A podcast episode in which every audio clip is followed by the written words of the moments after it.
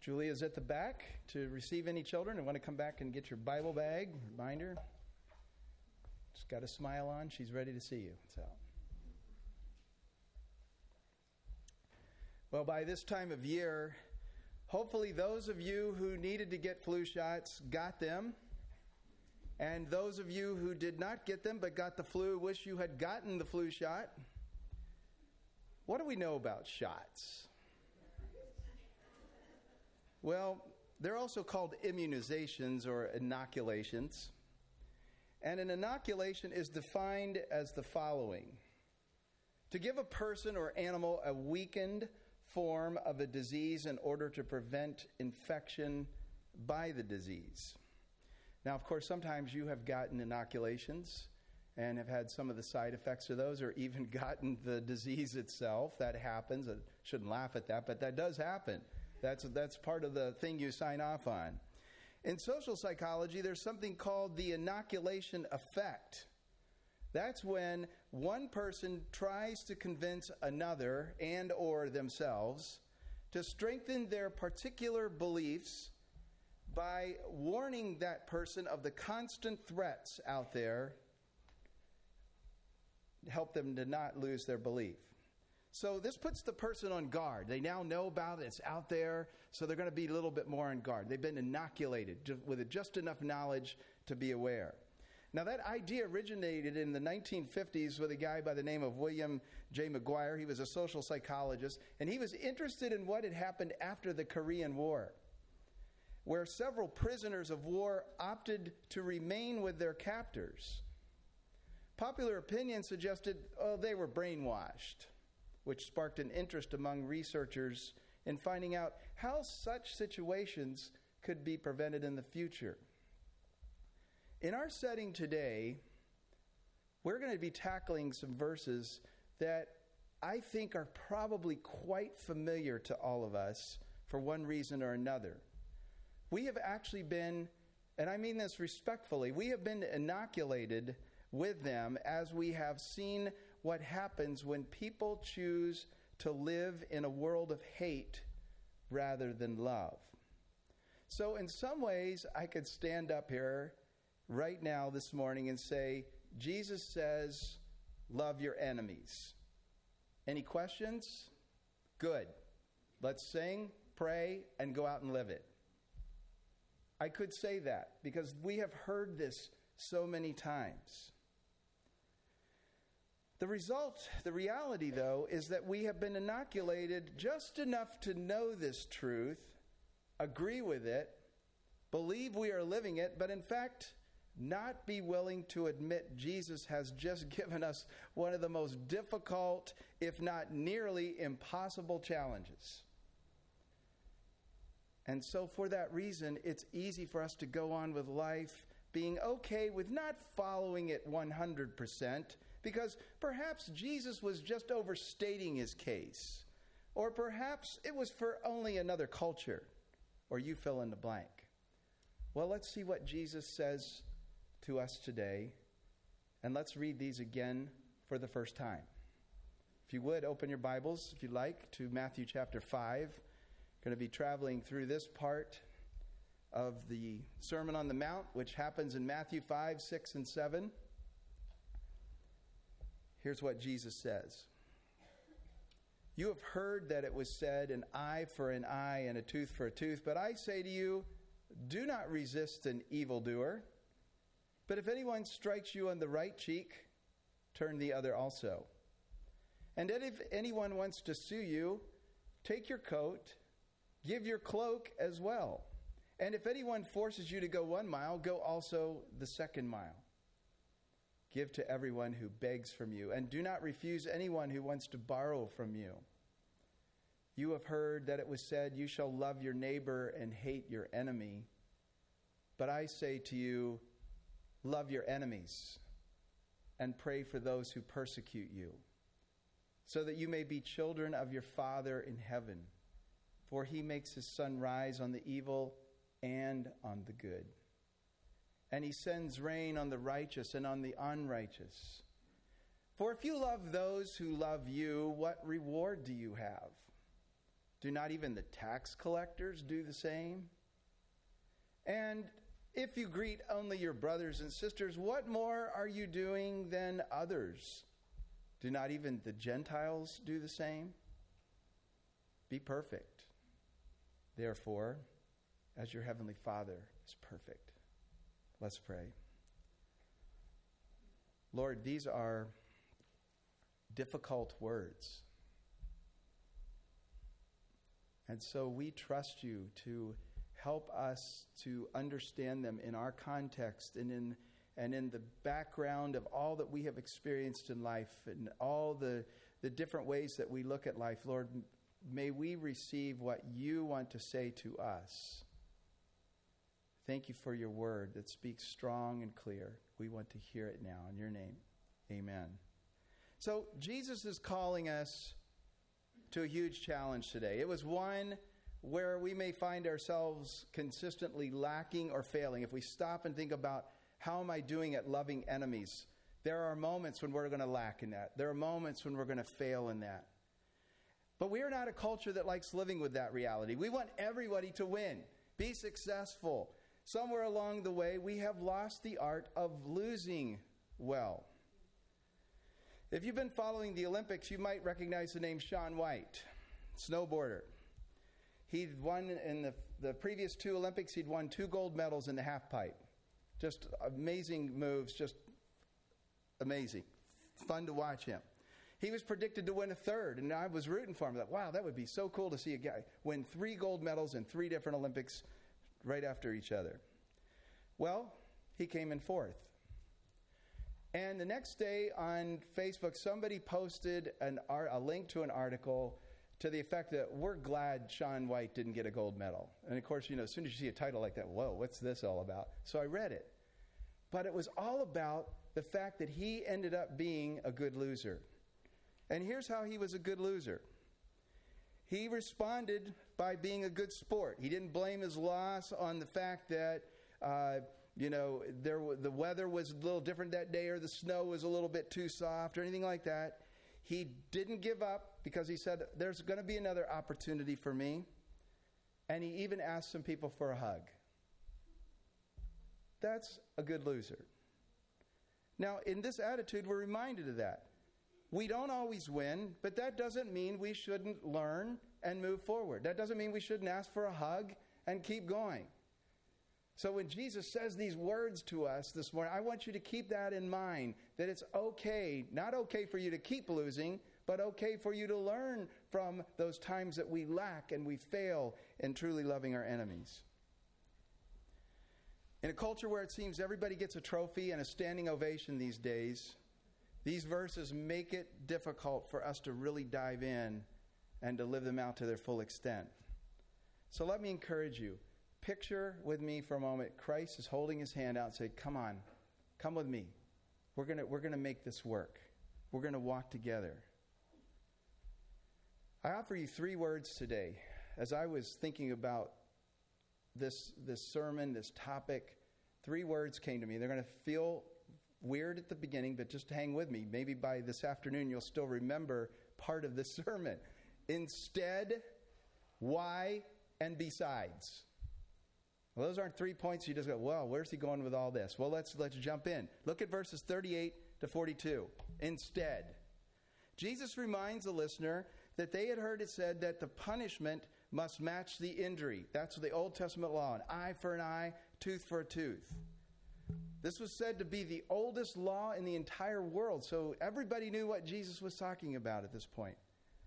But you will notice as you look at those verses in your Bible that Jesus says, Instead, do not resist. If someone slaps you on the right cheek, give them the other one. Now, I often think of that when I've read that verse, I think like a, just a violent hit. But often that what he was talking about was an insult hit with the back of the hand. So if somebody insults you on one side, give them the other one.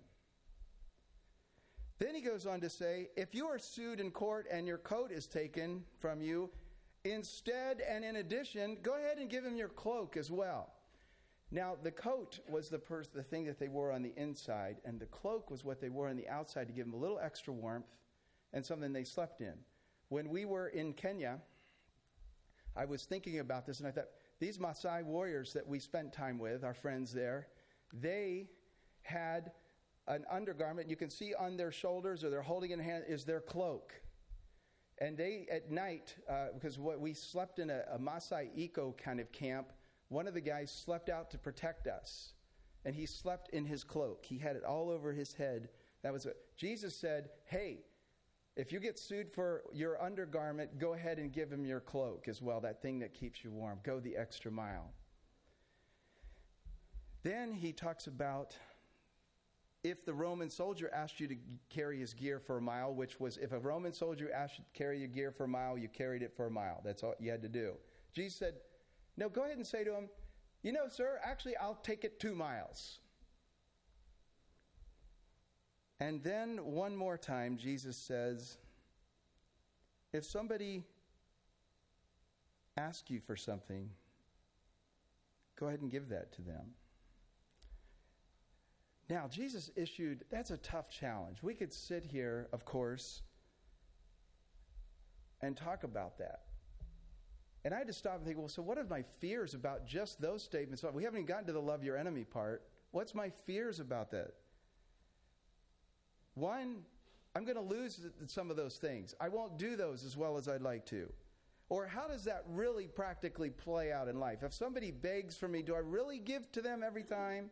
If somebody slaps me on the cheek, do I really let them get away with that? Are we really helping someone if we let them do whatever they want? Well, I'm here to tell you this morning there's no easy answers that are going to fit into this sermon. These types of questions require long and thoughtful, godly discussions. Our fears are legitimate, but Jesus is still calling us to a different standard. He will give us the power and wisdom, and He's given us the church, the body of believers, to be around us, to support, and to walk with us in that. Now we get to verses 38 to 42. Jesus is just setting us up for a bigger punch. He knows his listeners have heard, Love your neighbor and hate your enemy. He knows the law has required they love their neighbors and even strangers. But he's now taking it to a new level in verses 43 and 44. He says, Instead, love them and pray for them. Praying was another way to show love and can change your perspective on an enemy. There have been people in my life, we've all had them. Before I was in the ministry, I remember somebody had told me, uh, I worked construction for a while and I had a really tough boss, and somebody said, you should just start praying for that guy. So I really did not like him. I did not enjoy working for him. Once you start praying for somebody, may not mean you like them a whole lot more yet, but it changes your attitude because you realize Jesus died on the cross for that person as well. So here's where I think we may have become inoculated in a bad way. We have limited our list of enemies while Jesus is saying the list is not limited. This is not a conditional love that we extend to people.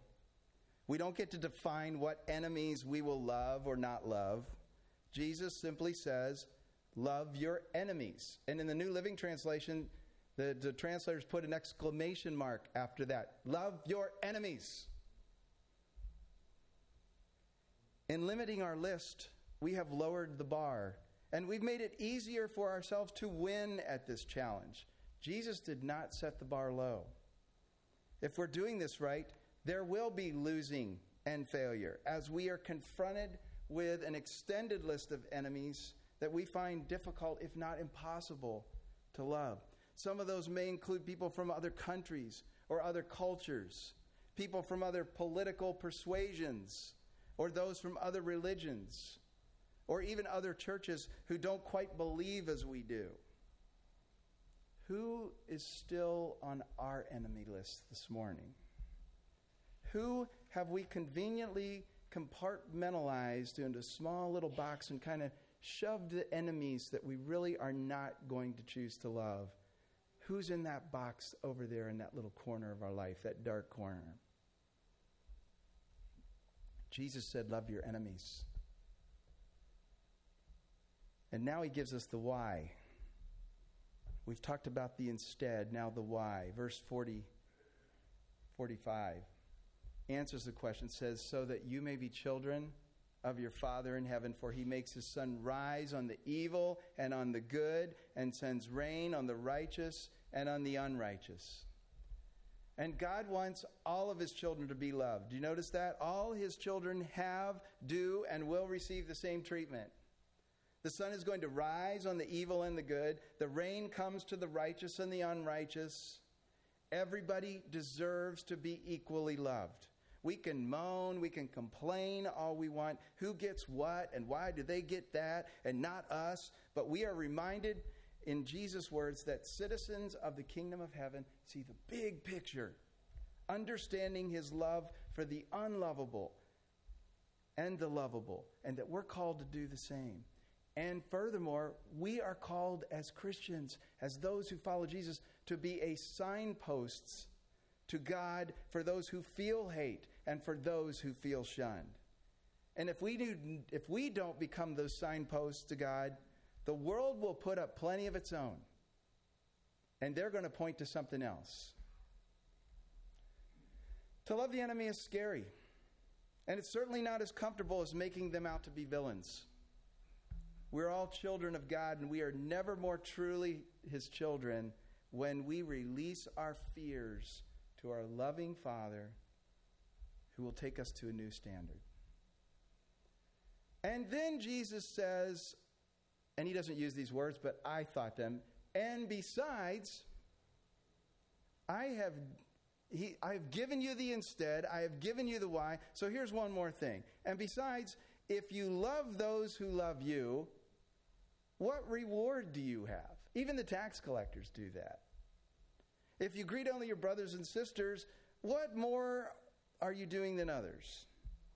The Gentiles do that. Singer songwriter John Mayer's most recent song simply says, You love who you love. And I was asked to write a Bible study on that song, just a kind of a, a bridge to. These. I thought, whoa, those are okay. You love who you love. That was a chorus. And I thought, whoa, that's true.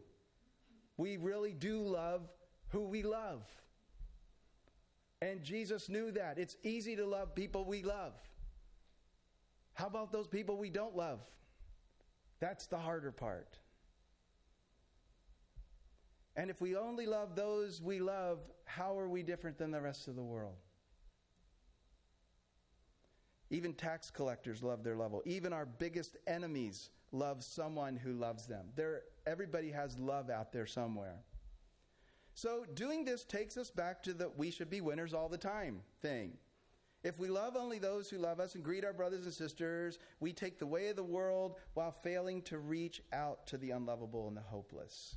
We've not allowed Christ to take us to a place where we can ultimately make a big difference in this world through the mercy, through the grace, through the forgiveness, through the love and the power of Almighty God. And then Jesus finishes with verse 48 Be perfect, therefore, as your heavenly Father is perfect. You can hear him saying, And besides all that I have said earlier, there is the highest of all standards toward which I challenge you to move. Be perfect. Wow. Uh, Jesus, you've given us a lot already. Way back at that given the right cheek, the left cheek thing, that was hard enough. Now you're telling us to be perfect in all of this. Well, in the Greek, that word means to be whole, to be complete. Uh, and in that culture, to be a full grown man was the further definition of that, or full grown woman. It's only used twice in the Gospels. The only time that word is used in the Gospels is twice, and it's always w- connected with the love and giving one's possessions for others. That's how we're to be perfect and whole. So, this is not about being a perfectionist. For those of us who struggle with that, I don't want to, oh, now oh, I, I can't do that. We can't all love enemies all the time. We can't all give our cloak all the time. It's hard. We fail, we lose, but we continue to walk together. So, this is about finding our identity and purpose in the one who is whole, complete, perfect. When we seek to imitate Christ, we are striving toward that wholeness. We will reject retaliation and instead love our enemies. Why? Because we are children of God who are called to love all his creation. And besides, loving the unlovable and hopeless brings the greatest reward. And in that way, we move toward being whole and complete and full grown. So, this morning we've named the challenge, we've named the fears, and we've been called to a new standard. So, as we close this morning, I'm just going to post five quick action points that I want you to think about. One, identify and confess your biases in life, the targets of your dislike and even hate. I've been so impressed when I've been around people who say, I know I am biased against a certain culture or a different accent or uh, whatever it might be, and they're working through it. I admire that when people have identified that in their own life. Secondly, Confess your fears about what it means to actually love your enemies and to do these words of Jesus and to release those to God. Third, ask God to forgive you. We know He does. There's no question about that. Four, find ways that you can help and others can help you to live a life of love in our community and world. I know I need people around me who will stretch me to love people that I might struggle to love. We need those people. And finally, live it. And I love the two words that go together that I've used quite often in the last years fail forward. It's okay. Jesus walks with us in our imperfection and brings us to wholeness. So, in the safety and the quietness of this place, let Christ dwell in your heart as you honestly come before Him.